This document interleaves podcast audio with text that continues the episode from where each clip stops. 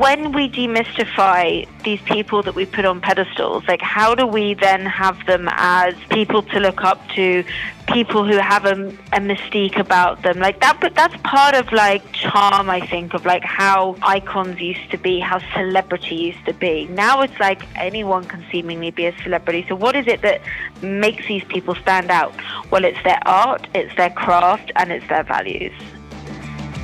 Emma Shuldham is the managing director at ITB Worldwide, a global agency leader in harnessing the power of talent, influence, and pop culture, and a partner of ours. London based Shuldham goes in depth into the current state of culture, how peer to peer relationships and content are driving the market forward, and the new and different uses of talent.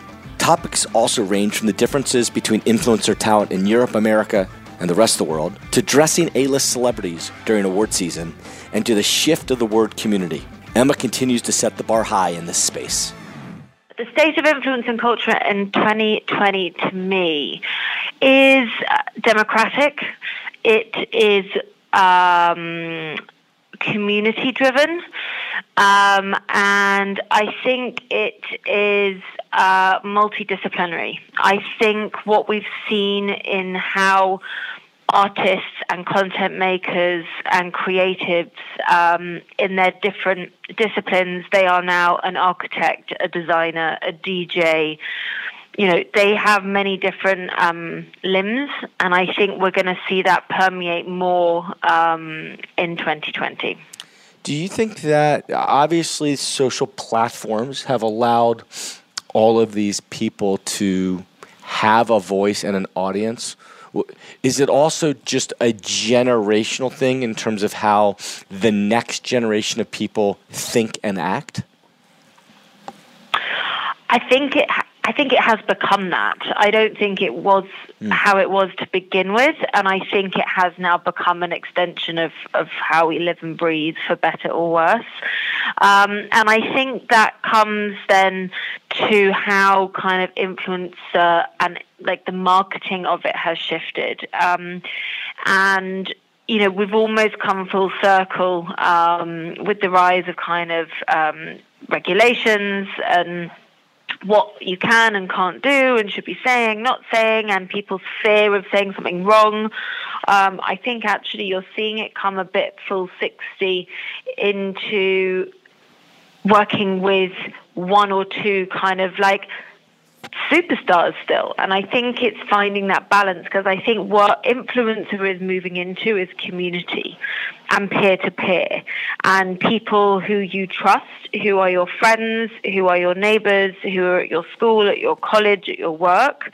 And I think it's becoming much more about that than the random influencer that you don't necessarily know. And I think that's a really interesting shift.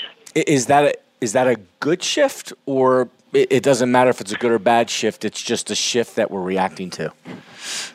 I think it's a shift that we're reacting to, and I think the impact of that shift means that you will still have like the trailblazers um, and the people of influence that kind of kickstart a conversation, kickstart a trend, but I don't think it's being generated you know, there is still a cultural phenomenon that is a hook that then permeates down into localized cultures. And I think, you know, those like big hooks then require a big story, a big moment, a big, uh, big conversation. Um, and it doesn't start with 100 influencers posting image of product. Mm. Is it harder today to break through clutter because of what you just said? And so many people are doing the 100 random people doing sponsored posts and people maybe doing fewer campaigns? I don't think there's fewer campaigns. Mm. I think there's probably more campaigns than ever. Mm. I think um, what you do need to think about is going beyond those 100 people posting. I mean, we do that. It is part of our business. But it's more and more we are challenging our clients to think beyond that isolated digital social moment and how does it actually interact with people's lives and other passion points you know from the live to the experiential um, to the shopping experience and the e-com um, to what you read to the podcasts that you listen to it's how you actually permeate all the different media platforms where consumers are and people are to make sure that you're part of the conversation yeah, so give me an example of that of a, a, brand that does that really well, that's able to permeate and has figured out a way uh, through experiences and all those media platforms you're you're sharing. Um, I think that mm, that's a good one. I think what we're doing, and it's a beginning of a journey. Um, we're about a year in, and these things take time. Is Pandora, mm-hmm. um, and it's how do you uh, the jewelry brand, not the the music platform, mm-hmm. but how do you work with a jewelry brand that's been around for a very long time that has gone through uh, perception shift to bring it back into relevance amongst a new audience and a new demographic? And how do you weave influence to build on that message? And what I really like about what they've been open to doing is is is every layer of working with people of influence for different moments. So there is Millie Bobby Brown Brown as a brand ambassador. She generates that awareness. She generates that immediate PR. She generates and represents who they want their new customer to be. Then we get to work with a brilliant layer of what they call the Pandora Muses, who are six amazing women who have different backgrounds, who have different X skills, from actors to musicians to artists, who kind of more represent um, a little more peer to peer and relatability to their audience. But then it's also well, we're going to take this in store and we're going to be curating kind of product that ties in with the values that we're seeing these amazing women represent. We're going to create experiential events where, which are art installations, which are street art installations, where people can come and express themselves as well as be part of the brand experience that really has nothing to do with jewelry. It's all about how do we be the enablers of, of experience. And I think that for me is where we've got to go beyond now because social media, I would say that social media killed the movie star.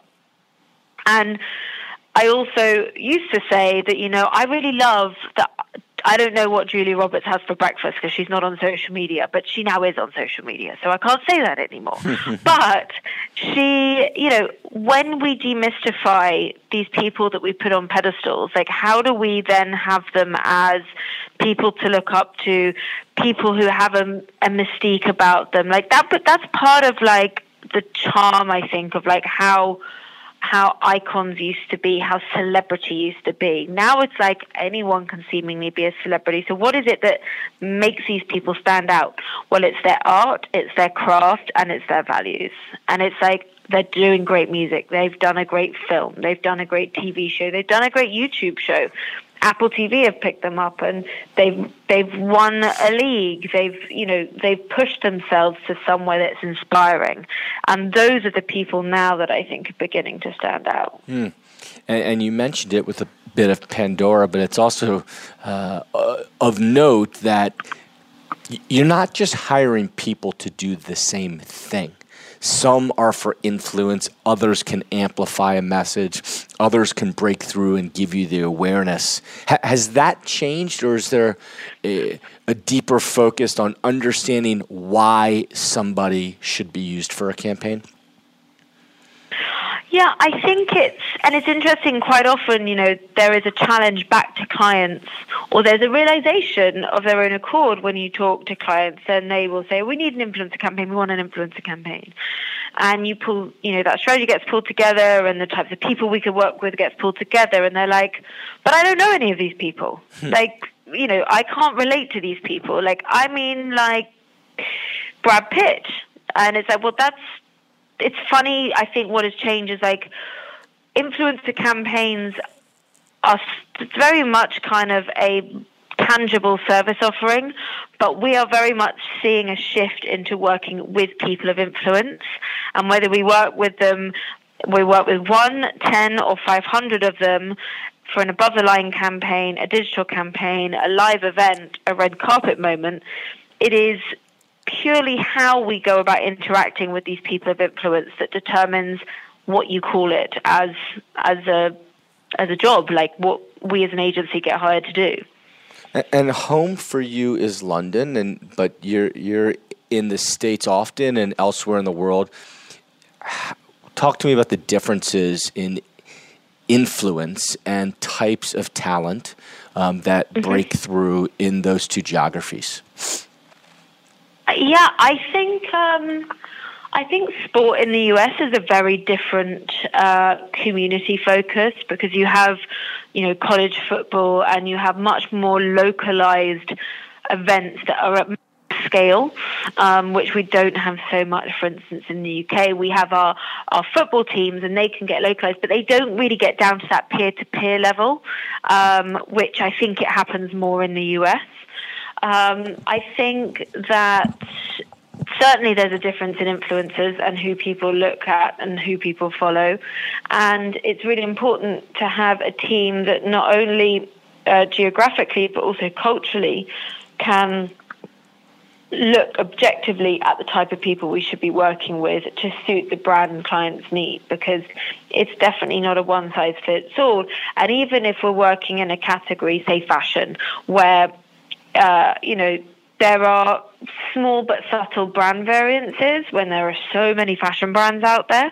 Actually, that means there's small but subtle uh, differences in the types of talent that you work with that to the outsider may not be obvious. But actually, when you take a step back at the end of a campaign and you look at maybe the tribe that you've pulled together or the group of people that you've worked with, you're like, oh, they actually do really stand for that brand. And if like, you'd pulled that tribe together for another brand, no matter how similar on the high street they may look, there is a subtle difference. And I think that's more the art of it, which is where it also comes down to kind of a blend of um, uh, hearts and uh, science. Mm.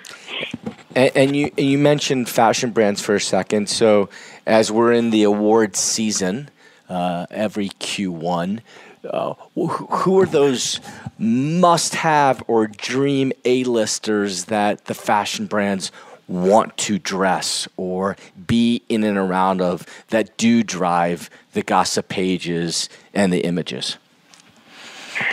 So, I mean, yeah, our poor team, they're on like day 23 straight right now in award season. And, you know, there is an end in sight, but it is really intense when you're working award season. I think, you know, what we work really hard to do is to work with our clients to quickly help them understand who's being nominated as soon as that hits, who we think is really going to be having a successful award season. And that's not just based on, um, you know, that's based on us then having those industry conversations with their teams and understanding where we think you know things are going to be who's going to be hitting hard in different different moments and i think um, you will always have the um, you know your Hollywood stars, your Charlize Theron's, your Margot Robbie's, and people like this, and the big fashion houses are there. They've had those relationships, they're long-term relationships.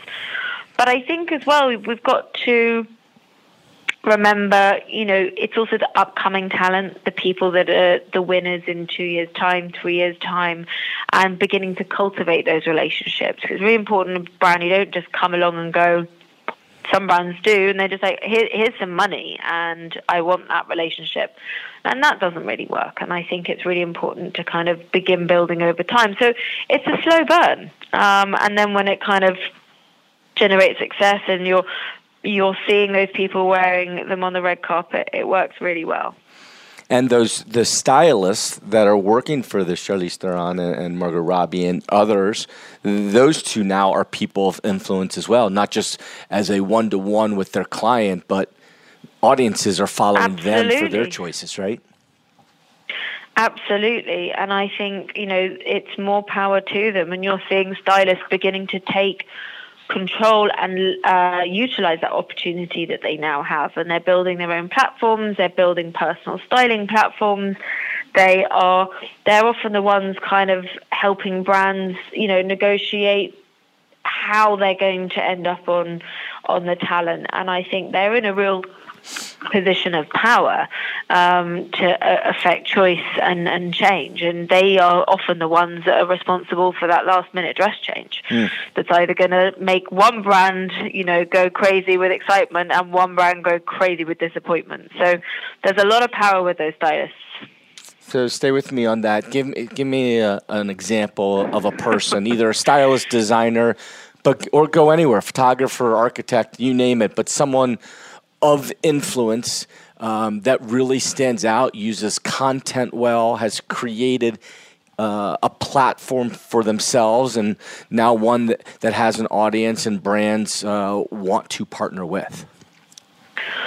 Um, I think our client Giovanna Battaglia is a really great example. Um, she's now Giovanna Engelbert. Um, when having got married, um, but you know she's been in the fashion industry for a wonderfully um, kind of long time building kind of her reputation as a stylist. And then what has been able to kind of move on from there is going more into consultancy uh, with brands in terms of brand aesthetic. And mm. then it's also about creating your own brand. So she has a book um, which uh, is called Geography and it's different looks, different occasions, colors, seasons.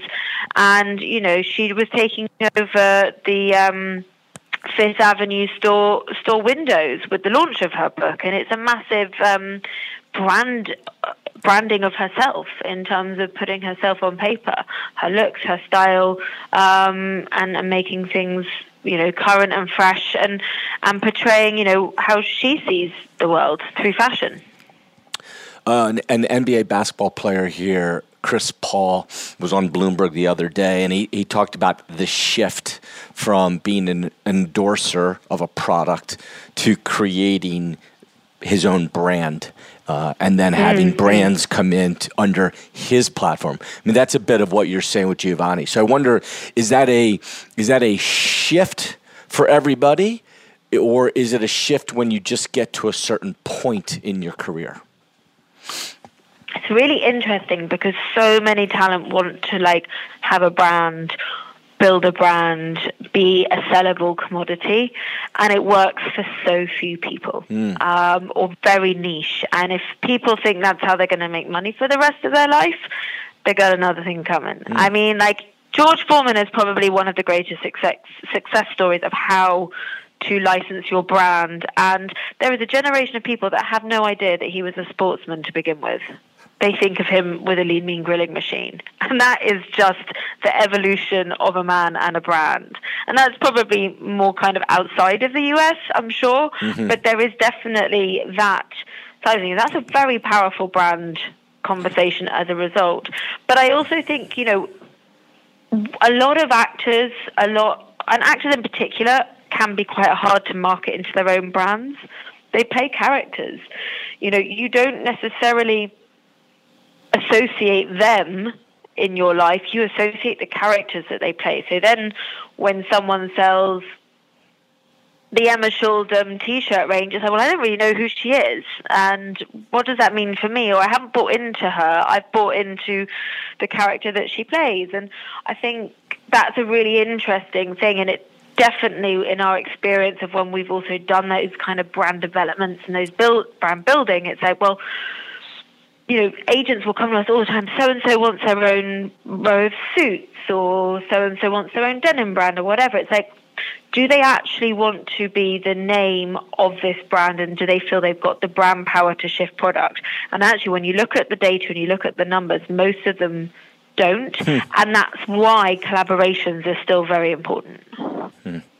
And, and, and, they won't yeah. get money for about a year, and no one realizes that until you're in it you got to sell stuff before you can make some money. Yeah. And then tell them, like, oh, I'll take the money first. That's right. Not only do you have to sell stuff to make money, sometimes you have to put money in yourself.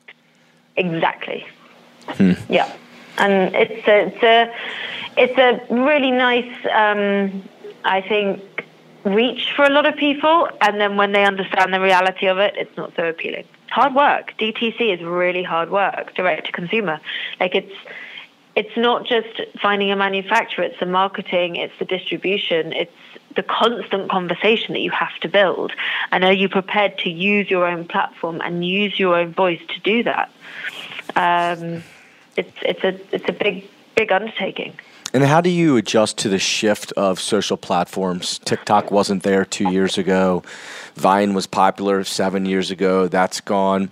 In terms of not just campaigns, but finding the next talent or, or sharing with a brand how to use talent, where to use talent, what's the best type of content that's going to engage an audience? Sorry, just say that one bit again. What's the best type of talent?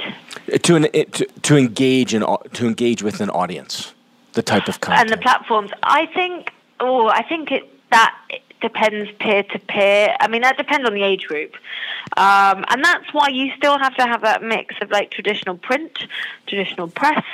Um, you know, my parents don't know who half of these people are and they they read the newspaper and they see things in the newspaper or they'll watch TV and they'll see an ad on TV and bless them trying to still understand what I do they'll be like oh I saw this celebrity in ad on TV did you know about it? But that's how they look at the world you know and then when I talk about influencer campaigns this means nothing to them. Right. but brands still have to sell to them.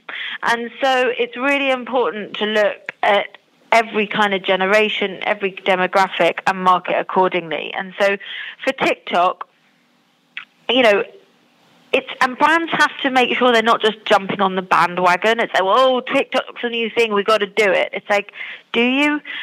Does that audience actually care about? What that is. Now, there's some brilliant use of TikTok. I've seen one recently in the UK with uh, for it, with a politician, which is what you'd never expect to see. But it's a politician who's trying to make a conversation about climate change interesting and accessible. Mm-hmm. And it's really cleverly done in terms of, okay, I need to actually communicate with the new generation and the upcoming generation that are the next generation of voters. And I need them to hear my view. It's a really relevant platform for you to be on. Um, and so I do think it's, it's, a wild west sometimes, but the brands that take the risk and the brands that dive in where it is appropriate they, they will reap the rewards. So, Emma, as we get into 2020, talk about your work with, you know, th- there's a lot of uh, localized companies, but with a global uh, umbrella, right? They're, they're, that's terribly sad. I'll keep it on pause. Um, what, what I'm trying to get you to talk about is your ability globally that you can mm-hmm. That you can do the strategy for these guys glo- globally and execute mm-hmm. locally, kind of to separate the business from others. Um, mm-hmm. mm-hmm. So, yep. I, maybe I'm going to throw it more to you know what is something that you're most proud of as we head into 2020 um, that separates yep. you, and then you can answer it that way. Perfect. All right. So, Emma, as we head into 2020 and beyond, what are you most proud of uh, that your team's able to accomplish that sets you apart from others? Uh, well, I think it started in 2019 when um, we kind of expanded the ITB brand to work and bring in amazing teams already existing in North America uh, from Film Fashion and First Call. And we now have one global brand of ITB that are experts in working with people of influence. And I think what you really see as a result of that is that you see true geography of real people that really understand culture and different passion points and are able to execute things at from a $5 million deal to making sure JLo's wearing on the red carpet at the Grammys. And I think it's really important to recognize that these executions from major campaign, influencer campaign, collaborations, uh, red carpet dressing take different people with different relationships. Um, it, there's a whole world and crew of people that sit around a person of influence, and understanding who the person is to go and have that conversation with is part of what we do well. And I'm very excited about being able to really use that team to build and to also truly be able to say, we can do these territories, we can go global. We're not sitting in North America saying that, we're sitting in territories outside of North America saying that. And the nuances between a European market and a US market are very different. Even from France to Germany to Spain is very different. And, you know, helping people understand those nuances will only create value for the client. And that's the bond. Thanks for listening.